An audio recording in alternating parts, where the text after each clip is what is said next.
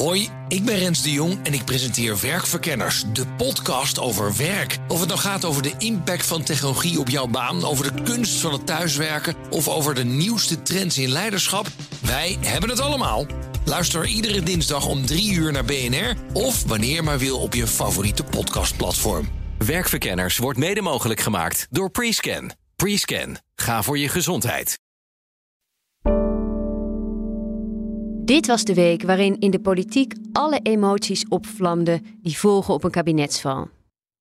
Nu worden de kaarten geschud voor het post-Rutte-tijdperk. Welke ontwikkelingen zullen daar hun stempel op drukken en wie gaat de karren trekken van de verschillende politieke partijen?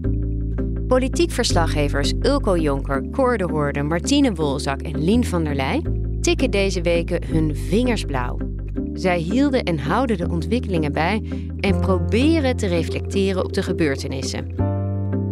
Mijn naam is Elfanie Toulaar en dit is De Week Voorbij, de weekendpodcast van het FD.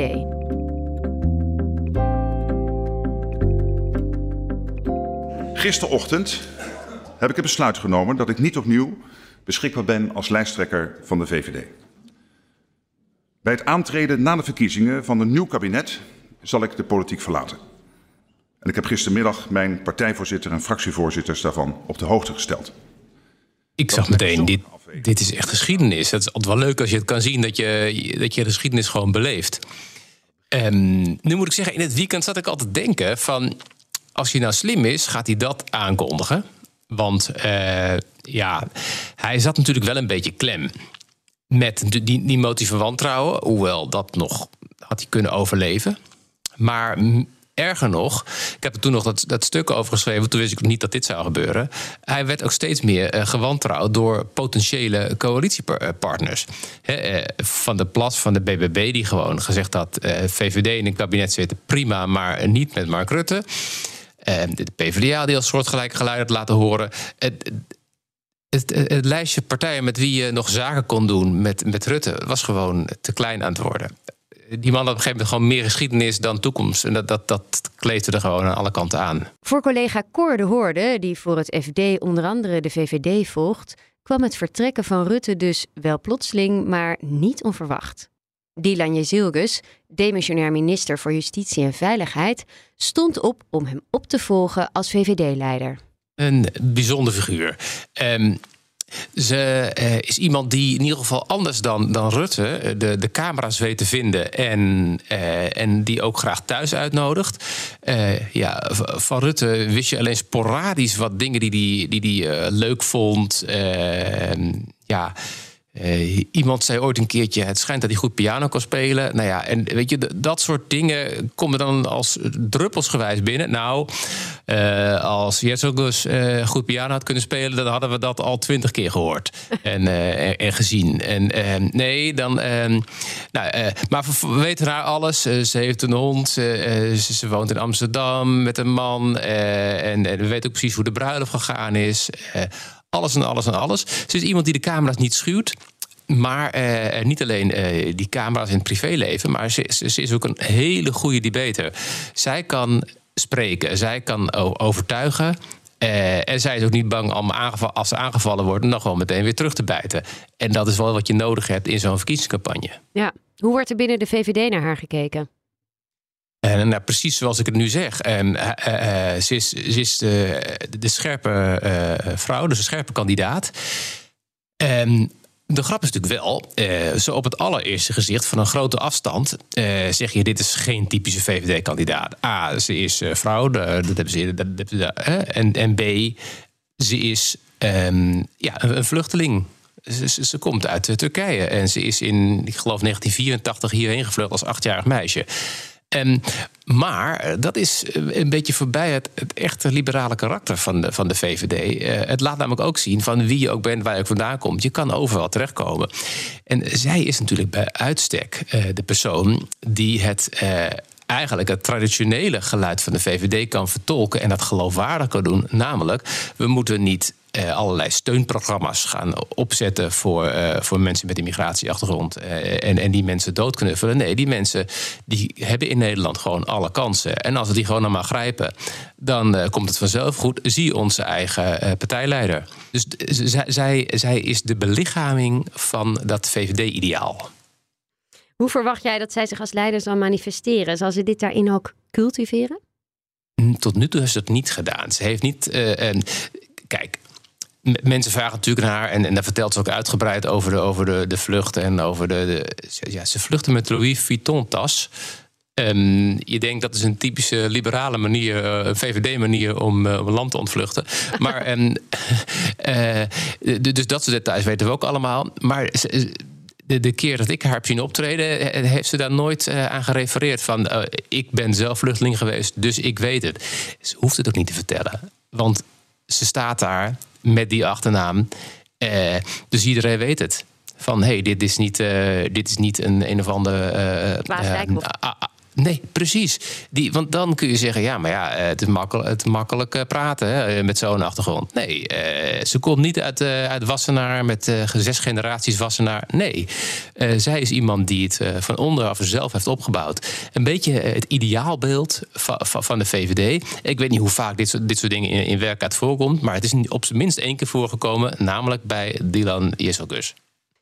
Haar lijsttrekkerschap, wat, wat zal dat betekenen voor het succes van de VVD bij de komende verkiezingen? Um, nou, met deze kandidaat hebben ze in ieder geval een frisse nieuwe kans omdat het, ja, het merk Rutte, uh, zoals uh, het, het Financieel Dagblad het zelf omschreven heeft, uh, dat is een beetje sleets geworden. En nu hebben ze een nieuwe kans. Uh, ja, de, het is nog veel te vroeg. De peilingen zijn nog veel te onbetrouwbaar om er verder iets over te zeggen. Maar uh, mijn persoonlijke indruk is dat ze met haar in ieder geval een, een betere kans hebben dan met een aantal andere namen die genoemd werden, zoals Sophie Hermans. ja, die ja, prima persoon, maar net niet scherp genoeg voor die debatten die, die echt aan moet kunnen. En dus ik denk dat zij echt nu wel nieuwe, uh, de VVD nieuwe kansen uh, geeft. Uh, tegelijkertijd, ja, het automatisme dat wie de VVD-leider is ook de premier wordt, dat automatisme is er niet meer is er niet meer sinds afgelopen maart. Want ja, die, die provinciale statenverkiezingen, die, die uitslag was natuurlijk nogal schokkend als je tot op je in laat werken.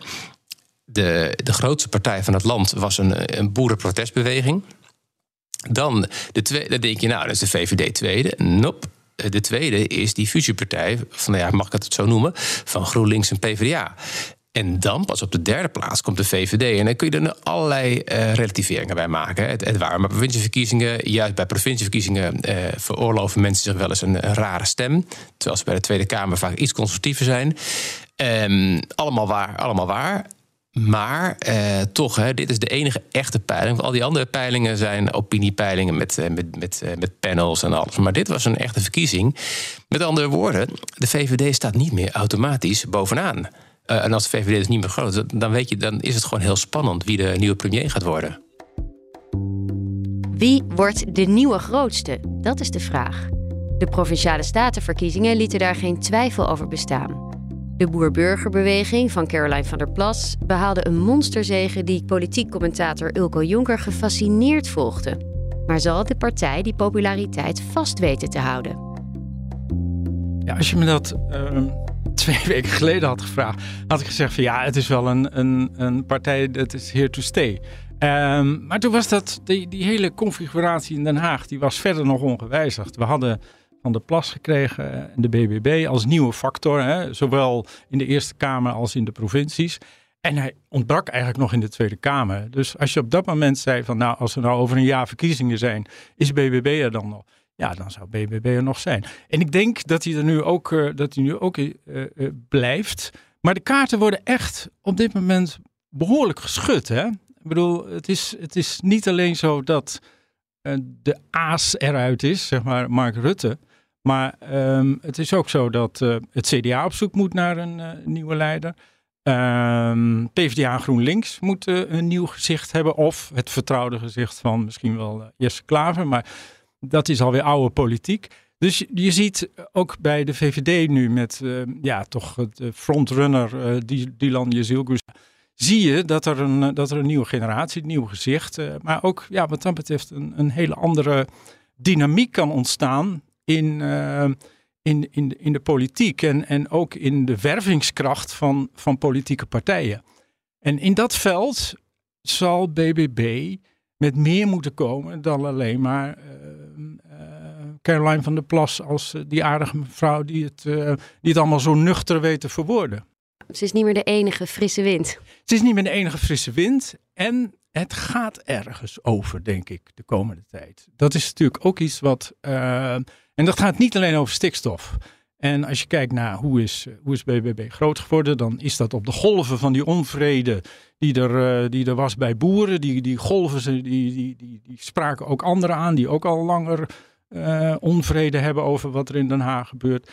Um, maar die onvrede kan ook gekanaliseerd worden op andere manieren, ook door het traditionele middenveld, zoals het dan heet, als daar, uh, als daar een frisse wind gaat waaien. En die frisse wind waait dus nu. Dat ziet ook Lien van der Leij.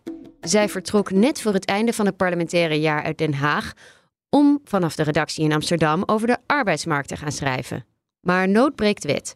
Afgelopen week werd zij met spoed teruggeroepen naar Den Haag. We hadden ook wel wetenschappen van uh, haalt, dit, uh, haalt dit kabinet eindrit. Uh, maar hoe het nu gebeurd is, dat heeft ons toch wel verrast.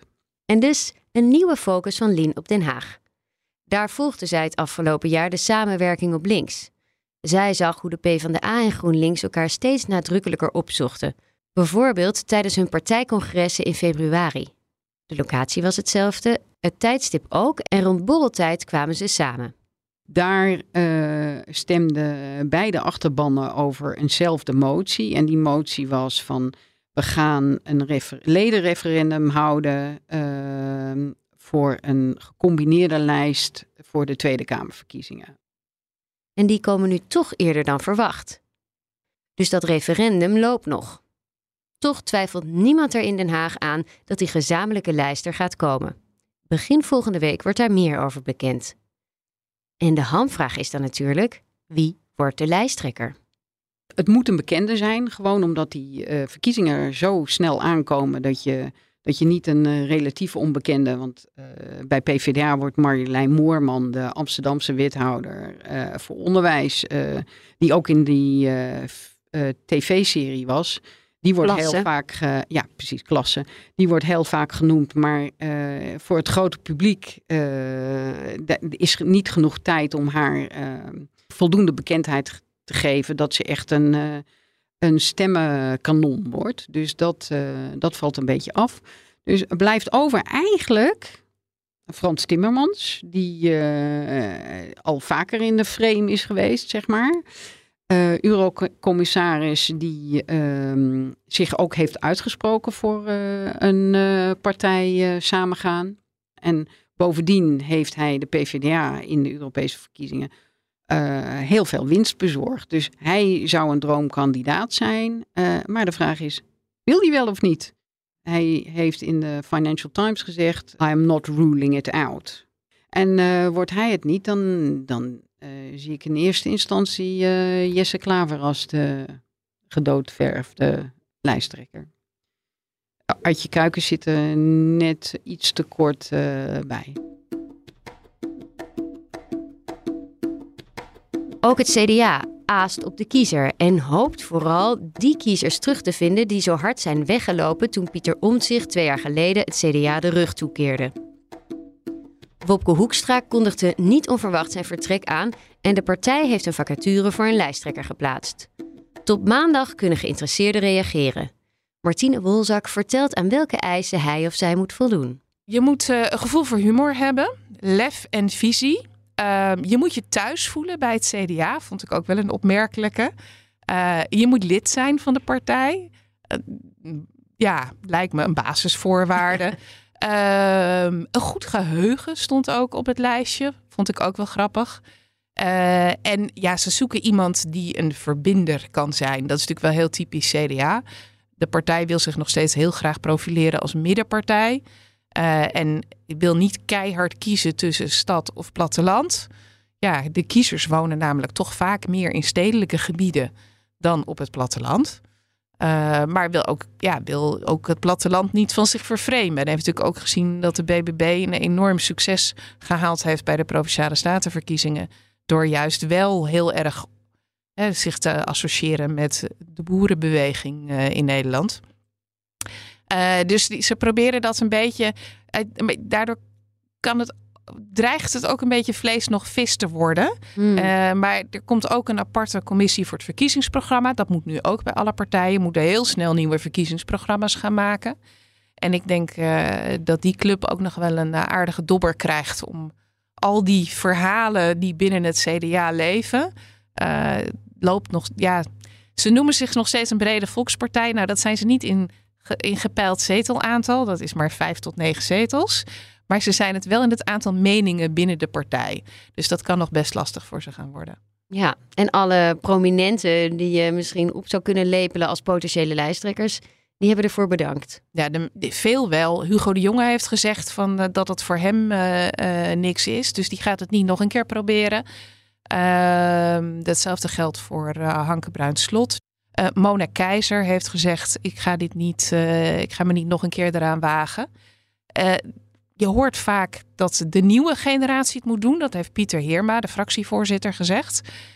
Die overigens ook weggaat. En dat is trouwens ook nog wel een. Uh, in dat hele profiel voor de nieuwe lijsttrekker staat ook heel nadrukkelijk. Dat moet de nieuwe fractievoorzitter worden. Dus hmm. niet nog een keer een partijleider die tegelijkertijd in het kabinet zit, zoals Wopke Hoekstra zat, als minister van Buitenlandse Zaken. Daar werd heel veel over geklaagd. Ja, afgelopen jaar was stikstof was natuurlijk het dossier waar veel spanning op was. Maar ja, dan uh, zat Hoekstra weer bij een NAVO-top. En er werd echt wel van hem verweten dat hij te weinig het land in was en te weinig gevoel met de partij had. Dus dit keer moet de nieuwe lijsttrekker moet ook fractievoorzitter worden. Heb je al enig idee uh, wie aan dit eisenlijstje kan gaan voldoen? Ik uh, denk dat er geen partij is waarbij het zo open ligt als bij het CDA wie het zou kunnen gaan worden. Eh, er is inderdaad niet één duidelijk, heel herkenbaar gezicht wat zich nu in uh, alle lijstjes opdringt. Staatssecretaris Van Rij wordt nog steeds wel genoemd.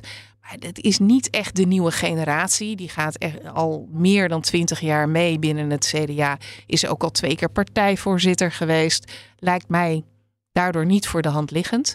Er zijn een aantal Kamerleden. Dirk Boswijk wordt natuurlijk vaak genoemd.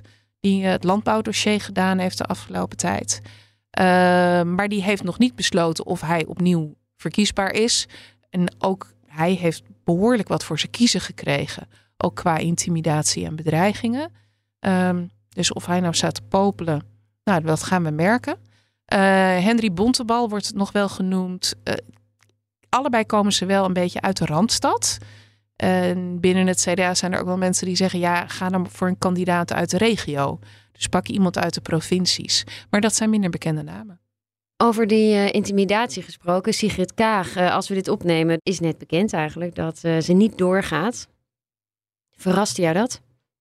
Nee, het verrast niet. Um, zij liet het afgelopen jaar al best wel regelmatig doorschemeren dat het echt wel ja, een hele hoge prijs vroeg van haarzelf. en ook van haar gezin. Nou, er is natuurlijk het beruchte of beroemde fragment uit College Tour, waarin haar dochters zeiden van mam, uh, wij, vinden, wij zijn echt bang dat jou wat overkomt. Zoals Els Borst, de vorige, uh, vorige partijleider van D66, die nadat zij al vertrokken was, is vermoord. Dus nee, in die zin verrast het niet. Nog even terug naar Ilko. Want voordat het stof is neergedaald en het voeren van beleid op alle terreinen weer door kan gaan, hebben we eerst verkiezingen nodig. De campagne in aanloop daarnaartoe zal er heel anders uitzien dan we inmiddels zo gewend waren. Afgelopen jaren, afgelopen eigenlijk al 13 jaar, ehm, ging die campagne vooral over de vraag wie komt er in het torentje, wie weet wie kan Mark Rutte verslaan. Nu moet er een andere strijd worden gevoerd. En als je kijkt naar waarom dit kabinet is gevallen, en je kijkt ook naar andere problemen waar ze mee te maken hadden en die er volgens mij toe hebben bijgedragen dat er een klimaat ontstond waarin dit kabinet bijna onafwendbaar wel moest vallen. Als je kijkt naar stikstof waar ze in vastgelopen waren, als je kijkt naar de woningnood, als je kijkt naar, naar um, met name dit asielvraagstuk wat nu, uh, wat nu de uiteindelijke bananenschil is geweest. dan denk ik dat er, dat er voor Nederland en dus voor de kiezer uh, ja, toch, toch een aantal, aantal uh, belangrijke keuzes voor kunnen worden gelegd. en, en het is aan de politieke partij om daar de komende weken, zeker maanden, een, een programma aan te bieden waarin die keuze wordt, ook daadwerkelijk wordt, wordt voorgelegd. En dat, dat, maakt het, dat maakt het denk ik anders dan bij eerdere verkiezingscampagnes waarin het eigenlijk voor of tegen Mark Rutte ging. Die problemen, waarover inclusief de bananenschil, uh, asiel, maar ook al die andere potentiële bananenschillen, die worden nu uh, vooruitgeschoven. Wat vergt dat van een nieuw kabinet om ze toch uiteindelijk op te gaan lossen? Ja, kijk, het, het, dit, dit zijn de problemen die, die, uh, die als, als wicked problems of als ontembare problemen worden, worden neergezet, omdat, omdat het heel moeilijk is om daar greep op te krijgen. Ik bedoel, woningnood kun je niet zo oplossen. Asiel, dat hebben we ook gezien. Uh, twintig jaar is eigenlijk het asielbeleid ongewijzigd gebleven. En de eerste poging om het wezenlijk te veranderen, die strand. Uh, stikstof, nou, we kijken al twee jaar naar een, eh, een crisis in slow motion, die, uh, die zich eigenlijk over, over alle activiteiten in Nederland begint uit te strekken. Dus, dus dat zijn problemen die, die je niet met een pennenstreek en ook niet met een regeerakkoord oplost.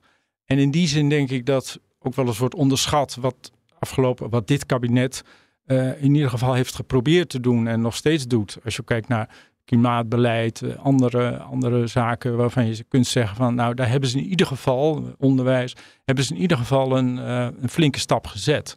Um, dus, dus ik denk dat het in die zin niet een kwestie is die, die na de verkiezingen van vermoedelijk ergens in november zal worden opgelost met een regeerakkoord.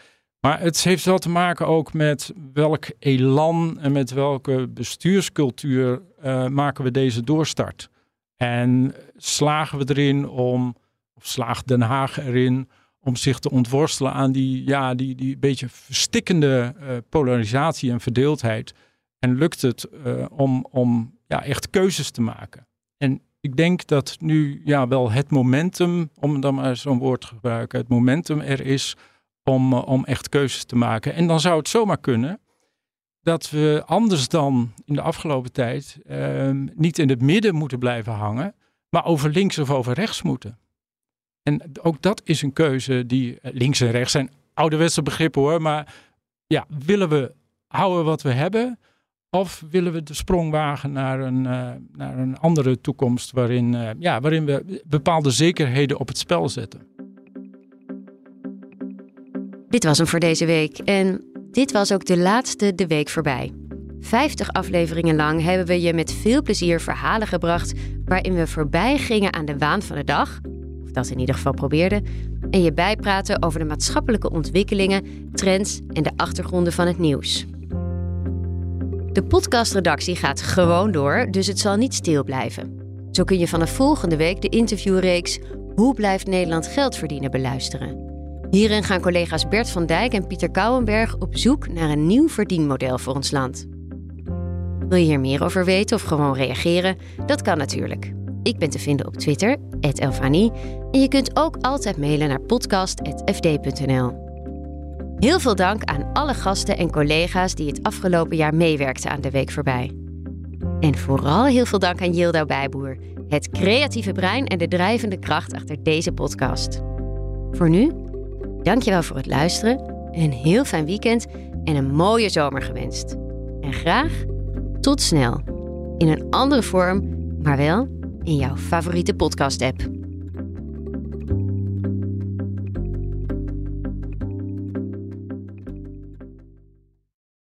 Hoi, ik ben Rens de Jong en ik presenteer Werkverkenners, de podcast over werk. Of het nou gaat over de impact van technologie op jouw baan, over de kunst van het thuiswerken of over de nieuwste trends in leiderschap, wij hebben het allemaal. Luister iedere dinsdag om drie uur naar BNR of wanneer maar wil op je favoriete podcastplatform. Werkverkenners wordt mede mogelijk gemaakt door Prescan. Prescan, ga voor je gezondheid.